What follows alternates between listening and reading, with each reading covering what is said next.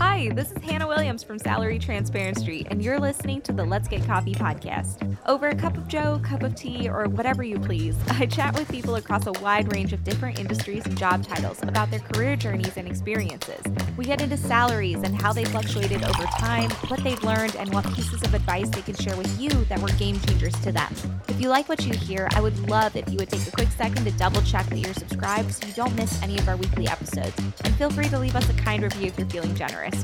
Without further ado, let's get into the episode. So, Gabby, actually, this is so funny. Did you bring a mug today? Yo, I did. I this has sentimental value, Tell so me. I like had to bring it. Okay, so the mug. I don't know if you can see. It says actually I can. I love it. I bought it my first serious corporate job. Not like my first job, but like the when I was in asset management, I was in finance, where Uh-huh. I was like in the boys club, like one of the only chicks on the floor. I was like, first of all, I'm like 4'11, like don't tell me what to do, but also like I'm gonna prove all of you wrong. So I like bought this mug and I like sit at my desk like all prim and proper, like drinking my like coffee. Like, can you can you read this? Like, actually, I can do all the things that you can do. So I love it's very fitting for the podcast. I feel like mugs, I don't know, but they have like a hold on me. Like they really do empower me. Like stuff like that, it just mm, totally gets over any imposter syndrome I have. Like I have a similar mug, so I totally get it. I am slacking today. I was to use this mug, but then I was like, I don't. oh my god, Snoopy. I know it's Snoopy. So yeah, my little So story. For some reason, I have like an obsession with this guy. Like I think he's the cutest little cartoon and he's so like unproblematic. I'm like we haven't canceled him yet. Like protect him at all costs. but I have I mean, how could you hate a dog? I know you can't cancel a dog. So I had Starbucks, so I was gonna pour it in there, but then I didn't have time. So that's what we've got. so no Today. That's No a surprise. That's a change up. yeah, well, you know they didn't have pumpkin bread today, so I was like, I gotta go with Starbies. I make my decisions for coffee based on their bakery. no, you gotta gotta eat, gotta fuel up, get that caffeine, Exactly. get that food. You know how it is. but Gabby, I know all about your career and like you have really inspired me. Like backstory, corporate quitter Gabby right here. You really inspired me to get the wheels turning about quitting my corporate job. Like I never saw kind of a way out of my hamster wheel when I was still at my nine to five. And I came across your page. I think I looked up like hashtag QuitTok back in like September or something last year when everything was piping hot. And I found you and we've been connected ever since. And now we like work together. We have a cool new should I release it? The co-hosted podcast coming out. Yeah, sure. I, when this comes out, it's already gonna come out. it's like, gonna come yeah. out. So I really want to go into sharing your story with our audience as well. Like what let's start with school. Let's start with when you were a kid. What were you like as a kid? Like did you have a dream job? Did you have your sights set on anything? Dude, it's so funny because right, we're at the last year of 2020 or the last week of 2022. So I'm in like super reflective mode. Yeah. And of course, I've been in a crosshairs in this quitter journey multiple times of just like, where are we going? What are we doing? Mhm. And it dawned on me this week that finally I'm at a point in my adult life where I'm actually doing all the things that I did as, as I did as a kid. So, like, I never was just focused on one thing. Like, I know I talk to people and they're like, oh, I knew I was going to be an artist and I love to paint or I love Can't to do relate. this. Or, and I was kind of one of those people who, like, I did everything. Like, anytime there was an itch, Mhm. whether it was like fashion design, like artistry, like building with Legos, like whatever it was, I was always digging my my nails into it, Mhm. my hands into it. And you know, I play with the boys, I play with the girls, I just play with Mhm. everyone. And I'm kind of doing the same thing as Yeah. a quitter now. And it's been it's really it's been really fun to bring that joy back in and play. I love that. Oh my gosh. I, I was the same way. Like whenever people are like, "Did you know what you wanted to be as a kid?" I was like, I changed my mind like every day depending on what movie I watched and like what I saw that I liked and like still to this day, I don't really see I don't believe in the whole like you have one identity. I think that that can be applied in careers as well. Like if you have a creative itch, go itch it. If you want to work in like construction for a year, go do that. Like the doors are always open. So I love that you're really like spreading that message. But when you got to college, like right around high school time, what changed? You know, what what were you thinking about studying? What did you do? So it's interesting. I was tied between three different careers. I knew I liked puzzles and I liked to create like solutions for problems, but I didn't really know where that bucket like fell into. Mhm. So I was actually thinking about archaeology. I was thinking about forensics, right? Because you're solving a puzzle of like DNA and all this stuff. And then the last was teaching, not because I necessarily loved the aspect of teaching, but I loved kids and I loved to play. So I was like, what better way than to play all day with like a bunch of kids because I look like one and I Mm-hmm. Act like one? Dope. and so essentially what happened was I chose the teaching career because my parents were like, oh, benefits and you get the summer vacations and all that stuff. And archaeology, like literally, like I couldn't, it was going to interrupt my dream of having a family and like staying put in Mhm. one place. So I was like, okay, I can't travel and do those things. I'll, I'll travel, you know, in a different way, but not for my job. Yeah. And then forensics, I ended up, I knew a cop and he had shown me a case. I'm not going to get into the details of the case, but it was a brutal case. So I saw that case and he was like, if you can't handle this, you can't you can't handle any cases that come through. And not that I couldn't, but mm-hmm. it was just, That's you know, the case was way too it was a lot for me to process emotionally. I was like messed up the whole day. I was like, yep, we're not getting into forensics. Like I'm a baby, I can't. What a So great went way into to find out, though. Like, Yeah. there should be better tests like that for all careers, Right? like, can you? I mean, it's a brutal one. Like, it, it didn't help with sleeping for a few days, but yes, it has ultimately helped me make a decision when at 18, who has the decision, the key for the rest of your life? Yeah. I don't even know when I'm turning 30 in six months. Like, I don't know what I'm doing. No idea. it's always figuring it out. Cool. So, what did you end up pursuing? Like, and what school did you go to? Like, did you choose a public school, private school? Yeah, so I started with a community college for two years. I got my Love associates, that. liberal arts, and all that before I fully decided to go into teaching. So I Mhm. was like still dabbling and like, you know, I wanted to save money and, and stay at home and stuff Mhm. because I was helping my family and supporting them. So I went to community college, did the commuter thing and everything. And then the last two years to get my bachelor's, I went into teaching Mhm. officially. I got a dual degree in general education and special education. And that was a private college. Mhm. But again, I was commuting. I didn't do the whole go away to college thing. Mhm. So I graduated in 2015 with that degree. And then, of course, like a month after, I was like, I don't know if this is for me. And that's when like the the quitter journey, essentially like the pivoting started, the the, the job hopping. Cool. Honestly, I didn't know that you I, I think you may have mentioned it, but I didn't know that you went to community and then private after. That's literally the same journey I did. Like I went to oh, community. Oh, really? Yeah, I went to community college for my first two years, got my associates in business, and then I transferred to Georgetown, which was private, but I was also commuting because like I lived on campus the first like semester, and then I was like, screw this, it's too expensive, I'm out. Total segue, but that's so weird that we had like the same kind of educational journey there.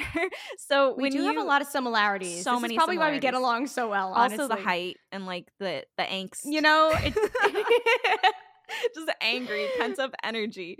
um i love it when you graduated and you got into teaching do you remember what your first job was and how much you made like straight out of school So I actually couldn't get a, an actual teaching job at that time in New Mm. York. It was super competitive, and that's where I was like, "Oh my god!" I was sold like a bag of lies. Wherever it said Yeah. you were going to get a job immediately, and I couldn't get one.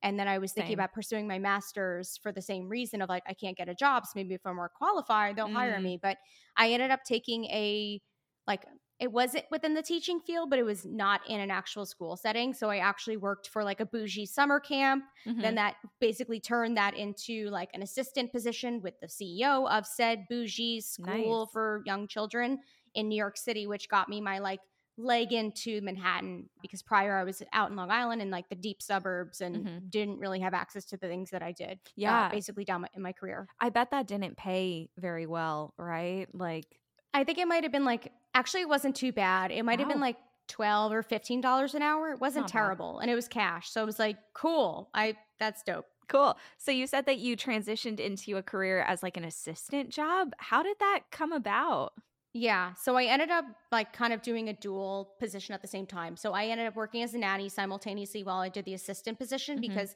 right, both nannying, assisting, like They have fall similarities within the for sure. Exactly. So I was trying to find like the breadcrumb trail to get me into an office job. Mhm. And so that seemed like the best scenario of like, let me like be a nanny for a high executive, you know, a high level executive sure. who can prove my worth in one way and get paid well and, and work with children and stuff. And then let me also work with an executive, literally a CEO who's building a company, offer my, you know, my help with marketing as well as assisting and things. Mhm. And then be able to, when I'm ready to apply for a corporate job, have both of those references to say, hey, like I can function behind the scenes as, Mhm. you know, within the family unit as well as in the actual office. So I know a full holistic viewpoint of what these executives are going through and can assist in anything they, that they need. And it worked really well in my segue, but it was definitely hard to get hired after that. It what was were really hard. tell me about it what were some of those challenges Well, first of all, everyone's like, you're not qualified because you're a teacher. And I'm like, let me tell you. like, first of all, like, as you know, and everyone who's listening, like, essentially corporate is like you're babysitting toddlers, but in adult form, right? right, You right. know, everyone has their, their ten- temper tantrum in some way, shape, or form of like, the fax isn't working, or hey, I can't get this, or the meeting's not Mhm. scheduled, or blah, blah, blah. So, Gossip, bullying. Yeah. yeah, exactly. Right. And there's a lot of that nonsense going on, but it's not quite as like, like literally cross your arms and throw a tantrum and cry and scream. It's just maybe more of like, I'm gonna go tell HR on you, ha ha ha. yeah. Like, or like and I'm also not gonna give you the job that you want. Yeah, exactly, exactly.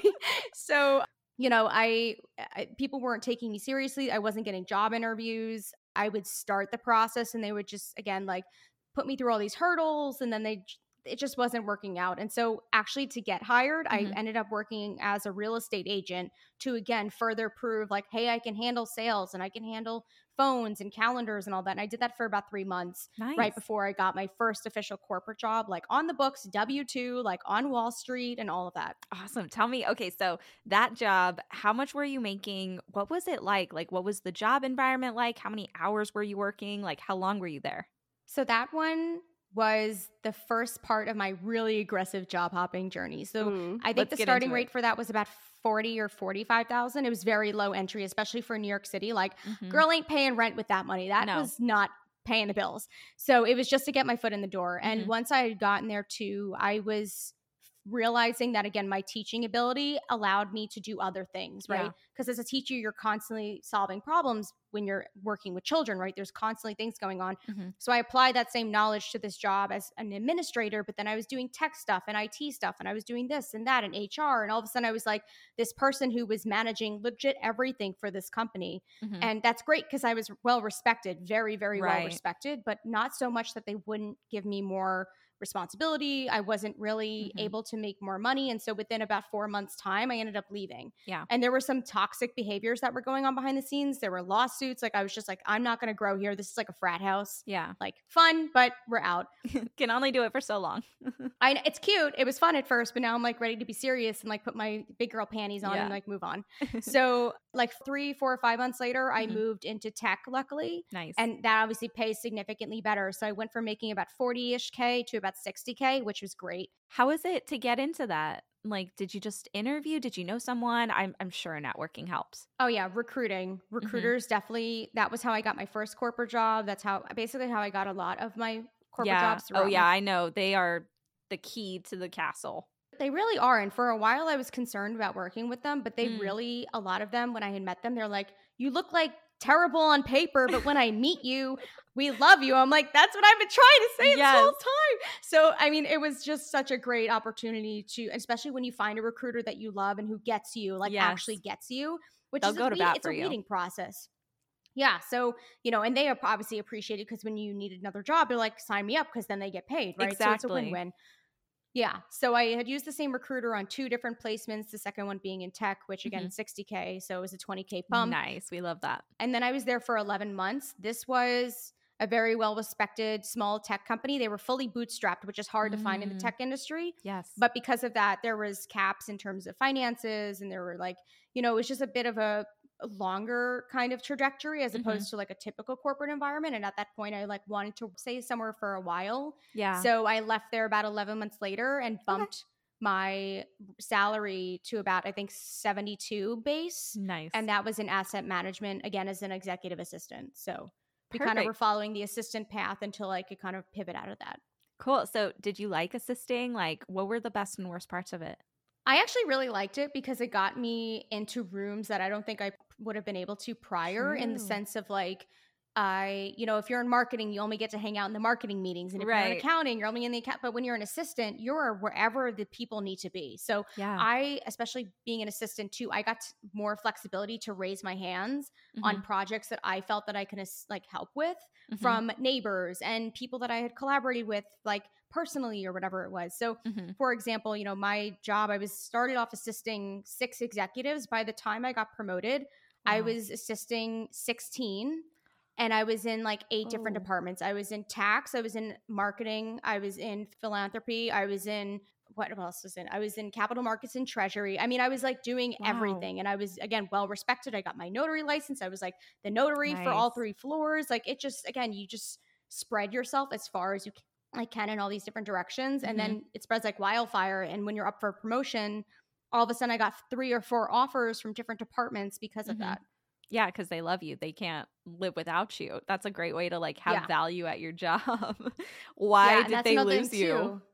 Oh, go Yeah, ahead. well, I mean, no, I was just gonna say that, like, as an assistant, you're seen as like kind of bottom of the barrel. Like, you're not really Mhm. respected. But if you show confidence and show that you're well worth Mhm. the money and like keeping your place there, in this case, right, building on skills and reaching, you know, putting my hand up and raising, you know, red Yeah. flags when they come up or problems and solving them, you find yourself almost irreplaceable at times, which was really helpful for me. But I ended up getting promoted internally and I went to work in marketing. So different department, Nice. different group of people. Yeah, I was in commercial real estate too, which is supposed to be like really fun and exciting and creative. mhm. And it was. But I started it the week that COVID hit. And of course, no one was in real estate. So I was just like, okay, this is not only really stressful and I don't know what I'm doing, but like Mhm. no, nothing's literally nothing's happening. So that ended up being a downward spiral very quickly. Yeah. Oh my gosh. That timing is terrible, especially in real estate. Like, but you can't predict those things, right? Like, how were you? How was your mindset at that time? Were you worried? What did you start looking for something else? Like, was there chaos in the company? Oh yeah, I mean everyone was scrambling because we had never had rem- work from home policies. Period. Ever like unless you were like a managing partner of like twenty plus years in the company, Mhm. you were not working from home. So everyone was scrambling to kind of get their stuff together and figure Mhm. out what to do, as well as just the marketing team. Like they didn't have infrastructure in place to actually show commercial property digitally, so they Mm. had to get like all Oh these my things in place, and it's God. It's so funny how a lot of these companies they operate in such old ways Yes. with old processes and stuff and then of course like when they have to change because in this case of a pandemic like they don't have Yeah. a choice they're like oh my god why didn't we do this and we're like well we've been telling been you telling but you." you've just been stubborn because you don't like what like Yeah. we can't help you you can't help yourself like Yeah, so seriously. very cute I tell everyone like if you think that the government because I, I worked in government contracting so if you think that the government is like smart and has systems in place they're worse than corporate america. These guys do their databases in excel. It was like so it was like tearing out teeth to get one like client that i was working with in the government to switch over to an actual database product like and not excel. Like they do not want to change. They do not want to change their systems. They're so scared of it. And i'm like we're not going to make any progress or improvements unless we change. And that's that was my biggest actual like problem with corporate america in terms of the government contract sector was that change is so difficult and in the worst way it's so great that we had covid because it was one of those things that pushed change in a way that like us as employees begging for it weren't able to. So good and bad right? Pros and cons. But while you were going through that this was what like 2020 right what happened over the course of that year to get you to start thinking about you know quitting your job? Were you taking steps to you know slowly ease your way out or did you just quit? I mean, I'd like to think that I planned things out, but you know, I'm also like really serendipitous and like if I'm itching to scratch something, we're gonna scratch it. right. So essentially, I, you know how it is. You meet people, you have experiences, whatever it is. Within the first couple of moments of meeting someone, you know it's like not the right interaction Yeah. or the right, not the right connection. Within starting this job, even if it wasn't the pandemic, I think within the first few weeks, I was like, I don't. This doesn't feel like home to me. This doesn't feel. Mm, This doesn't feel right. And Mhm, of course, the mhm. stress and like the downtime of like having to reflect because I can't go to a bar and I can't like hide away from these feelings of wanting to be an entrepreneur, which I've had my whole life, but never knew what to do. Because again, my thoughts when I was younger was like, well, in order to be an entrepreneur, you have to be someone who owns a practice, you have to be someone Yeah. who owns a brick and mortar store, right? Online didn't exist at the time no when I was growing up, and I didn't have any of those qualifications. So unless I was going to open like a chain store, like a 7-Eleven or like a Chick Fil A, like girl yeah. ain't gonna be an entrepreneur you know what i mean so i had started to like think about things i took Mhm. about six months to like sit with the job and make sure like okay am i just being like you know a, a like am i just throwing a temper tantrum because Yeah. i'm stressed and i don't know what's going on and i don't know this industry or anything about it I or asked is this myself that a actually a, couple legitimate thing. I, you my have to right it's a legitimate you know you have to make sure and think these things through because this was a life-changing thing that i was gonna this is a life-changing decision i was making big time and you know everything's on the line so i after about a couple months i think it was around august of 2020 so at that point right five months in the pandemic i was like Mhm. It's time it's time to like you know take a course like lean into business explore some things Mhm. and you know what's so funny i went to craigslist because i'm i love craigslist i'm always combing through craigslist for anything i'm just Yeah. i love it anyway i saw a posting on there a gig posting for someone wanting to have a guest on their podcast and like Okay. I, again the itch came up like i'm curious about this like i think i'm a good speaker i could do it Yeah. and so I did the episode with him, fell in love with it. When I tell you I fell in love with it, I was like, I don't know what I'm gonna do, but I have to do something with this. Like, I, I don't Mhm, know mhm. where, maybe five years from now, but I have to do it. And of course, lo and Yeah. behold, like a year later, like girls podcasting, but I Yep. didn't know. So I started podcasting, exploring that. I spent like $400 on like a course to Mhm. learn business. And it's so funny too, because I had put money aside for that course. Mhm. And at the same time, I got a ticket. And I went for the hearing digitally the same day that I was going to buy the course because I got paid that day work. Yeah. Mhm. Same amount of money, $400 here, $400 for the ticket. And the day that I got off the Zoom call when the judge was like, you know, like, oh, this is how much it's going to be, blah, blah, Mm-hmm. blah, no points, whatever. Okay. And that was like sad. I'm like, okay, I guess it's not meant to be, right? I'm not Right. supposed to be in business, like maybe next year. Mhm. And I hear my mailbox open and close. And I go out there, and lo and behold, I get a check from my landlord. It's a $650 check that's prorated because apparently I was paying over $100 extra on my lease every month. So he sent me back money. And I was like, dude, it's a sign. It's I'm a actually, sign. I'm supposed to be in business, dude. So I like went, I bought the course. I bought like all the, I bought my first Canva subscription. Like we, we got started. I bought my microphone. Yeah. Like we were up and running. Uh-huh. So, you know, within a few months of me again sitting with the job and mulling this all over and messing Mhm. around online, within a couple months, I'd gotten a foot injury and was like, this is great. I don't have to go to Mm. work. And started realizing that's not healthy. And then I quit a week later Yeah. because I was like, we're not going to Wow. sit here and die. We're going to do something. so it's like I, love planned it, but I kind of didn't. It's life. You got to roll with it. Things hit the, I mean, hit the pandemic, everything hit the fan. Mhm. And that's entrepreneurship, as you know yeah. things hit the fan every day and you have to adapt or die essentially so this was the moment it was like i'm literally going to sit here and die like physically i'm just starting to crumble or i'm going to go and adapt and figure out how to make this work Yeah, I think it's so brave what you did because so many people, I'm sure, feel the same way, but are too scared to take that leap or are unable to as well. Like, there's a lot of privilege that goes into that. Like you just said, like the $400, that could have been a make or break for you. And I felt the same It way, you the know. Yeah i think like looking back on my life you know in retrospect i think i also always wanted to be an entrepreneur like i always felt like i wanted to just kind of like do a bunch of different things and you know i didn't have the background for it but i was like i want to try and i want to do all these things but that those barriers of entry can be really like make or break especially if you think that or you need a big sum of money to get started and i think that's where content creation really bridges that gap because like all you need is your phone everyone has a Mhm. phone and you just have to have a message and something to talk about which you definitely did. So great segue. What did you call your platform? Corporate quitter. Corporate quitter. Choo, choo, choo, choo. like the music in the background. So that is so i love the name. I, I really love it. Did you tell your boss when you quit that what you were going to do what your plan was and have they reached out maybe have they seen what Oh, you've been doing since? So it's funny because the my like manager technically like she wasn't like the top level boss but she was Mhm. like my direct report when i told her i quit i was like yeah i just don't think this role is for me i'm not sure what i'm doing she knew i wasn't going to get another job but she had no idea like we weren't close and at that Mhm. point we were bunking heads so it was like i don't even want to be in the same realm as friends as you like we're just yeah. like we're just working this together. is the last time we're gonna see each other by the like literally. And i mean no like my other colleagues i got along great with and we're still connected on instagram and we've been staying in contact. I just wished one of them happy birthday. Like we Mhm. were still somewhat good but it's so funny and like of course i'm like petty and whatever. I'm like you know like you guys told me i wasn't good at marketing and you guys told me i was bad at my job and like i was like doing terrible marketing.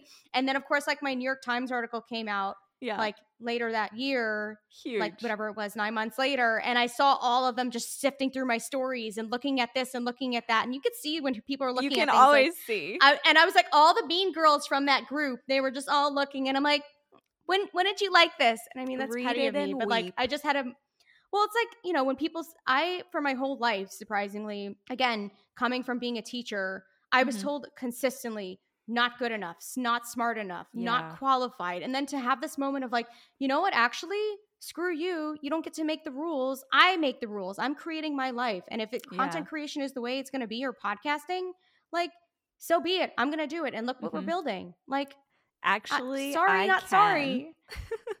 the mug is everything. It's all the way back for sure.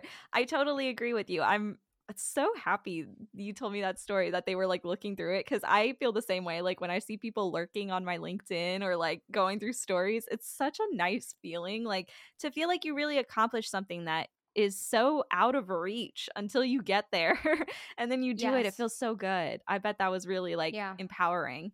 It is. And it's also, well, it's also empowering for me because I, then I get to empower other people because Yeah. now that I've gotten it, I'm like, actually, that was a lot easier than I thought it was. Like, and a, Yeah. a lot of the things that I had achieved, I didn't actually chase. They came to me because I positioned myself correctly. So if I just teach people exactly what I did, I'm like, go do, go get it for yourself. Why wouldn't you be able to get it for yourself? Mhm. The news Absolutely. is every single day they're creating content. They need people. Mhm. They need they need spots. They need interesting stories. Why not you? Yeah. You know? Oh, great message. So yeah, tell us what is corporate quitter? What did you create when you quit and like what does that look like? What do you offer people? Yeah. So right now, Corporate Quitter, well, okay. When Corporate Quitter started, it was a platform for me to essentially rant about all the BS that goes in corporate, of course, Mhm. right? Like we all do in the problems we experience and kind of find that community of just like relating to one another and like trying to find a solution to the bigger problem, which is like capitalism, right? Ooh, the, Yeah. big, the big thing.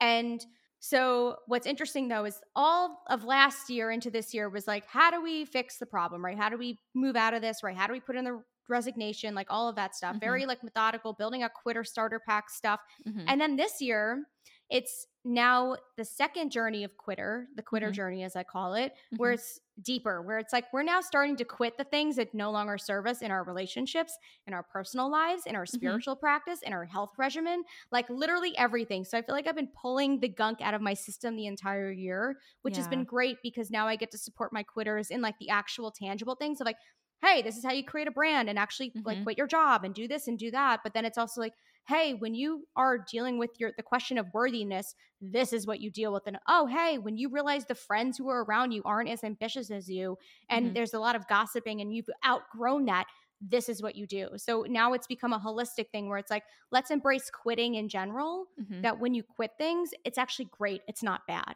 Yeah. It's qu- quitting is empowering because you're saying no to things that are no longer for you in Mhm. all regards. Yeah. I love that you're going through seasons. And I think that's the beauty of being self employed and having your own platform that is also your brand is like it's a reflection of you. And if you stay in one spot, you're not going to grow, but your audience is going to grow with you. And so, like that first season, you really helped them with resources. You were like, this is what you do. And now you're like deconstructing what the problem was. Like, I love that. I think you've got such big impact with the work you do. It's fantastic. And you also have told me a little bit about this how you're exploring different jobs and like different ways to make oh money, Oh my God. right? Tell me a little bit about that. what are Do we want to get into done? the really convoluted Yes, thing? I would love to. okay, I to knew you were going to ask it, but I, you know, just didn't know how to throw it out there, and then the whole world be like, "Girl, this wasn't supposed to be in the podcast." But anyway, so oh, it is what now. Hannah is alluding to is I well, like I said before, I love Craigslist. I will always try anything just for the sake of trying it because I'm curious. So I've done modeling, I've done this, I, have done like Mhm. everything you could think of for the sake of curiosity. So Mhm. lo and behold, do you want me to get into the full story of how Yes. it happened, or like, Yes. okay, okay, so. I, after 100 episodes, which is a lengthy podcast Yes. season, 100 episodes over a course of a year, I was like, girl, need a break from podcasting. Like, I want to change things up. Like, again, I was changing also, right? Gabby 2.0 was emerging, Quitter Journey Mhm. kind of expanding. So I was like, let's do something different. So, season two, I wanted to get into more convoluted things. I wanted to get into like Web3 and the space of NFTs and all that. I wanted to get into OnlyFans and kind of Mhm. like that world because everyone's like, ooh, what is this and how do, how do we do these things, right? Just like things that are different, but also very unique. And Mhm. so I had posted on Twitter to my audience, which again, I have like 200 followers on there. That is not that is not my platform. It was just a place where the Web3 community is, and I was starting to get into it. So I'm like, let's nurture this. Yeah. Found out through posting again through Twitter to 200 people and saying, "Hey, I'm thinking about changing up season two. Blah blah blah. It's going to contain this, this, and this, and maybe feet pics." Turns out there's a whole wide world on Twitter around selling content, and all of a sudden I was getting messages from people online saying, "Oh my god, you sell feet pics," and my phone my phone was blowing up. That's So of course my brain well, again, first, first, I'm like, no, no, no, I'm not that girl. I'm not that Yeah, girl. yeah, please, yeah. no, no, no. Dear. Like, I'm like praying to God. I'm like, please, Dad, I swear. and then, of course, the other side of me is like, hold on, hold on, hold on. This number one marketing brain is like, this will make great content. Second of all, Mhm. it's like, wouldn't my audience want to know this? That's my job as a podcaster. That's your job as a podcaster is to ask Mhm. questions, to uncover solutions, and like provide information to It's like people who don't know things. Yeah. Exactly, exactly. So my brain's like, okay, I'm curious about it too. Let's Mhm. actually go through the whole process of like finding a buyer, taking a picture of my foot, selling it, getting cash, and then explaining the whole thing. And lo and Yeah. behold, of course, that video went viral on TikTok because everyone wants to know. And then everyone wanted to know. So then I'm Mhm. like, okay, I'll create a guide on it. So I created a guide. I sold foot pictures. I went vi- like I did all these things around it because the opportunity was there. Look, when Yeah. when you're an entrepreneur, it's sink or swim. So in this you case, you gotta make money. Exactly. And at that time, a brand deal, a nine month brand deal that I had had, had just collapsed under me. The contract went void, like things had just Mm. blown up. And I was like, girls got to pivot again, because that's Mhm. entrepreneurship. This came up. And I was like, let's mess around with this for a month and see what happens. And Mm-hmm. that's that was it. I did it for a little while and then we moved on from there. But it's still, love I, still get story. messages from it. I'm like, this is like hilarious and I appreciate it. But like, it's nice to never buy a pedicure ever again. Yeah. you So that. tell us, like, how much did you make? Like, can you share that, or we can just direct them to the I TikTok yeah as well? no it I I mean I definitely don't charge what maybe other people would. I Are you charge on the lower undercharging yourself on feet pics? I definitely God am. Dang. I mean, well, also like I realized through a conversation with my boyfriend, he doesn't like that I do it, and I'm like, good, because. I needed a reason to not do it either. So I'm not really doing it anymore. But I did it for a Mhm. little while. Essentially, it started with like, oh, like you know, ten dollars here, five dollars here. Like you'd mess with the quote unquote buyer psychologically. And I was using a censoring Okay. app, so I would like censor my foot, and then like for every toe they wanted to see, I'd make them pay five dollars or something. I would mess with them because again, like I, it's my thing. Like I wanted to play with it, and again, this is reporting back to my audience. So we're like, let's Mhm. see. But it would vary. I mean, now towards the end, before I stopped doing it, I was charging like forty bucks a picture, maybe, and it's literally just my foot. Nice. That is it. And then, of course, other guys would want to, or it was predominantly men, I'll say, as the buyers. Some of them would even say, like, oh, like, do you want to go buy groceries? I'll pay them for you. Or like, oh, I'll do this. Or like, oh, if you want to Mm-hmm. go get a pedicure, just like take a video of your picture for like 30 seconds after you do it. And I'm like, other forms of compensation. E- that. Exactly. So I'm like, great. I get a pedicure for fifty dollars, taken care of. All I have to do Mhm. is send a thirty second video. Again, we're doing it in a safe way. It's over DMs. There's no Mhm. geolocation. Like, whatever. And now we've moved on. So it's cute. It was fun. I got the Yeah. experience, and that's all No, I I, love that. Perfect. No, that's so that's so interesting because like I've always wondered how much can you make? You how can make a it work? lot. Like you can make I'm a lot. sure. Oh, there's one of the girls that I'm going to have on my podcast. Her name is Anna, Mhm. and she goes by the Sletcherpreneur. I reached out to her in the Love summer, it. but then we ended up like not linking up, and then my podcast oh yeah, I think changed. you sent me her podcast or Did I really? Yeah, oh yeah, god. yeah. oh yes, I know. I sent you the cover way. I think art. I checked it out. Yeah, yeah, yeah. Yeah, yeah, yeah. So she's hilarious. Her and her manager hilarious on her show. So I was like, I really Uh-huh. want to like get to know her a little bit more because she seems interesting and like who doesn't love women entrepreneurs? Like, and I don't care where what you're Mm-hmm. Love it. doing. I just want to talk to you. So I'm probably gonna have her on for season three to like talk more about those things. But I mean, I've gotten messages Mhm. from people who want me to do like barefoot crushing, where I video myself like literally crushing eggs and avocados and weird. I mean, the word the internet is a the weird fetishes. place. The internet is a very weird place. Mhm. So be cautious. But I think over the the feed pics thing as well as the guide that I sold, maybe like hmm I don't know, six hundred dollars or so, which isn't bad. I was just Not like doing nothing, like you know. Yeah, I love that. I actually think it's so funny though that I feel like you know Dave Ramsey, the finance guy, he uh, he's always like harping about coffee and like lattes and spending money on coffee, but it's like why aren't we talking about the predominantly men who spend money on like OnlyFans and foot pictures and stuff? And it's like you know maybe your budget would be better off if you didn't do that. Dude, it's wild. here I am sipping my coffee. Like we are in a recession right problem. now. We are entering into a recession, and these men are still wanting to pay for this. That means that like there, there we shouldn't be comparing the way that we spend money. No. To, we have there's no judgment on how people spend their money. It's up to them. Yeah. And that's what I mean. Like, there shouldn't be any judgment. Like, how you want to spend your money is up to you. As long as you've got the budget, Yeah. then I don't see a problem with it. Yeah, and I mean, of course, as long as it's legal. But like, sex work should be legal. Yeah. Feet pics should be legal. Like, who says that shouldn't be? And if you can make money off of it, then in a safe way, I think that's a really interesting thing to explore. It is. Um, one It thing is. that always gets brought up in our videos is, you know, the worthiness of jobs and like we'll see, you know, doctors making six figures and then we see like a psychotherapist making like 60 or something and you know, they'll talk about that person deserves to make that much or that person doesn't. And I'm like there we shouldn't be having that discussion. I mean, of course, like people deserve to make a living wage, but why are we putting value on like people and their jobs? Like we should just see it black and white. yeah, I My argument. I one of the Mhm. things that I it was a like rude awakening for me when I was in asset management. I again with raising my hand and Mhm. being like in these certain rooms. I was working in HR for a Mhm. little bit. I remember one year I helped them like reconfigure their database or something like that. And I when I I had to go through an entire floor of like 300 employees in New York City. So this is like top salaries. And I had to I saw all of those salaries and what those people were making Oof. Hefty. And to see my whatever, I think at the time I was making 78 as a base and maybe with overtime it was like Such 100k and I'd see these people who were like entry level analysts who are men, white men making three Yeah. times that. Six. And I'm like Mhm. I I get it you're handling money and that's a major thing, but also like I I was a teacher at one point and I couldn't even get a $40,000 salary, let alone a job. And it's like, well, we're Yeah. crafting the minds of young people and you're managing Mhm.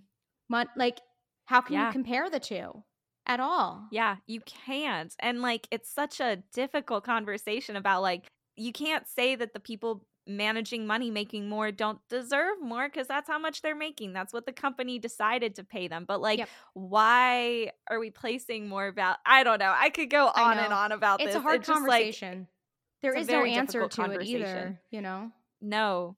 I think there's a lot of responsibility there on companies, you know, and eh, salary transparency really helps here because once we have that transparency, hopefully it'll increase salaries, especially for people who make lesser and women who are predominantly in teaching and such. So I'm hoping we'll see changes there in the future, but it's a tough conversation. But going back to your career and corporate quitter, I would love to talk about what you've learned uh, doing this. You know, is it do you regret quitting your job? Are you happy where you are now? And also a little bit of like the finance aspect because I know it's difficult. Like oh yeah shed some light on that, like the highs and lows of what your job is now. yeah so this year has been the toughest year of my entire life which you've known we've talked Mhm. about this both business wise and personally Mhm. and that's part of the quitter journey like i committed when i quit to quit everything that i that i needed to get out of my life and so i've i've committed to this i will fully see it through which is probably about a three year period and Mhm. at least just ballparking it i knew it was going to be rough for three years last year Yeah, it doesn't happen overnight. oh no no no and of course like it's interesting because I thought going into this, like many entrepreneurs, that it was skill based, that I needed to learn marketing and sales, and that's how I was going Right. to thrive. No, no, no. This girl had to have No. multiple internal conversations about worthiness, about receiving money, about receiving love and support. I mean, like, I, this year was the first year I didn't have a choice. I had to reach out to people and say, hey, I'm struggling this month.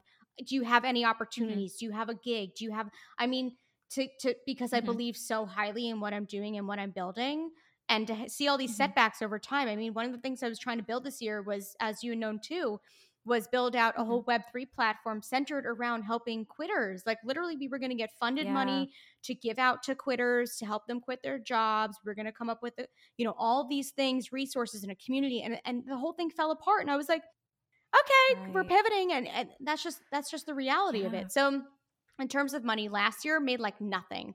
My all in last Mhm. year for the entire year coming from 100K in my corporate job after, Mhm. you know, overtime, whatever, was $17,000. And in New York, that is nothing. Oh wow. I had $10,000 cash when I had, moved, you know, left my job. I Mhm. had paid off my debt. I think I maybe had like a grand, which was like nothing. And I had like 60,000 in credit. Yeah, I was like, nothing. cool. We are, we've got multiple backup plans. I've moved back home with my parents. Like I did this as methodically as possible because years Mhm, prior I mhm. had tried doing the entrepreneurial route through real estate, lost my apartment, lost my savings, lost everything, and had to completely start over at the age of 22, which is a hard Oh start. Hard start. So I'm like, we're not doing that again. But here we are. We're on year Mhm, two. We're, mhm. we're just about Lessons approaching. learned. Well, we would hope, right? We're entering year three. and at this point, I thank God we've we're seeing growth, but last year, right, 17K and, you know, wasn't really sure what I was doing. Didn't really have services yet, no offers really. But I had my media tour mm-hmm. and I had a following. I'm like, oh, cool, we'll, we'll move on from here. This year, yeah, started off the year strong, but then of course went through a breakup. Then I moved and all these pivots. So by end of this year, I think gross we're gonna make is about 70k, which isn't bad considering I now Not live bad. in Texas That's and stuff. Good. But still, the amount of debt that I've accrued in the past two years of building this thing, and also the debt.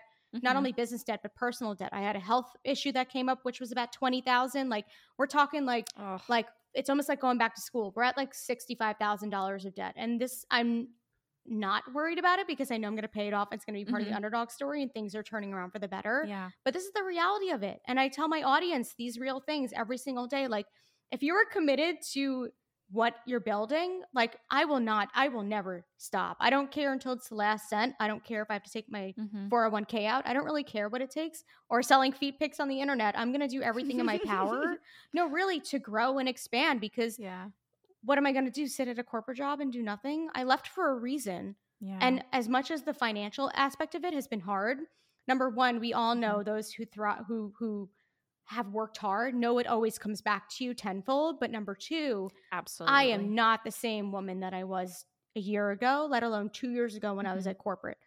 I love yeah. who I've become and I have the best friends, like you being one of them. I have such good friends now. Aww. I have the best, most supportive partner I've ever had in my entire life. I mean, the, the mm-hmm. things are just racking up at this point. So there's no doubt that at some point the financial things will shift and everything will come together as they are right now.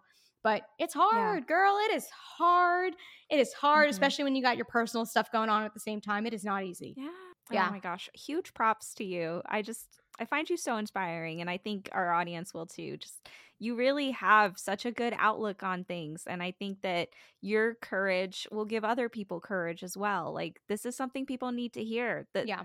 Being stuck in chains at corporate is just not it's not a life sentence. It's a choice and yeah. you can break out of it, you know, as corny as that is, but you give them really people you gave me courage to see a light at the end of the tunnel and so i i think the impact you have is very tangible with people so i'm just so happy to platform you yeah no and i i'm glad that i could add you know look what you're doing now you know how how much that fulfills me that I made oh. the impact on one individual per and you're one of many who reached out to me who are doing yeah. incredible incredible things and now look what you're doing like it is such yeah. an honor to be that person who would springboarded you like i'm gonna get emotional about yeah. it now but look at the change that you're making in the world. Okay, maybe it's not me who's like up in lights and doing this amazing thing, but like we get it. We are in this together to make a lasting change on the planet. Like yes. we are changing things forever. Things are never going to be the same after this. And that's that's all I wanted mm-hmm. with this whole journey was to make an impact. That is all I wanted.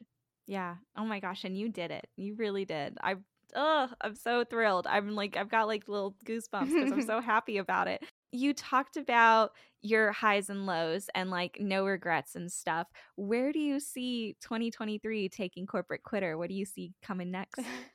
Dude, I wish I knew. I was doing journaling today. I'm like, what are we manifesting for next year? And I'm like, girl, you got to get together. Like, the cool thing is that I, am doing so many different things, right? I do podcasting, I do coaching, I do consulting, mm-hmm. but I mm-hmm. also have been, again, dabbling in play this year because I was in the super healing mode of recovering from a breakup and just like finding this new version yeah. of myself. And so now I'm looking towards doing more entertainment based things, more appearances. Mm-hmm. I was mm-hmm. doing acting lessons and singing lessons. You know, I've been doing drums. So at this point, yes. we're just, I'm in flow. Like that's just what I'm trying to do is just continually be in this place of being present and taking up every opportunity that's presented to me.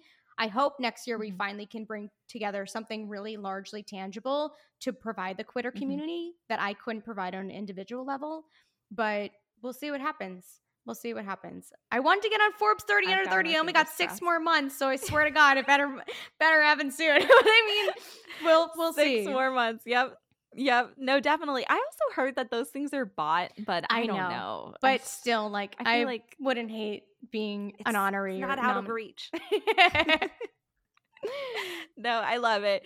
Gabby, where can people find you? Where can they watch your amazing content, listen to your podcast, all your platforms? Yeah, so everything is Corporate Quitter. So Corporate Quitter podcast is the purple one. We are on social, you know, Corporate Quitter as well and mm-hmm. corporatequitter.com. So you can find us there. Awesome. And we have our co hosted podcast coming out really soon called Out of Pocket. If it's already out when we release this, then go check it out at the Out of Pocket podcast. but thank you, Gabby. Yeah, this is awesome. Thank you, Hannah. So much for tuning into the Let's Get Coffee podcast. I really hope you enjoyed this episode. Be sure to check the show notes for helpful information and links we mentioned on the show. And if you need more career resources, you can find plenty on our website. I hope you have a wonderful day, and we'll catch you next week with another episode. Thanks. Bye.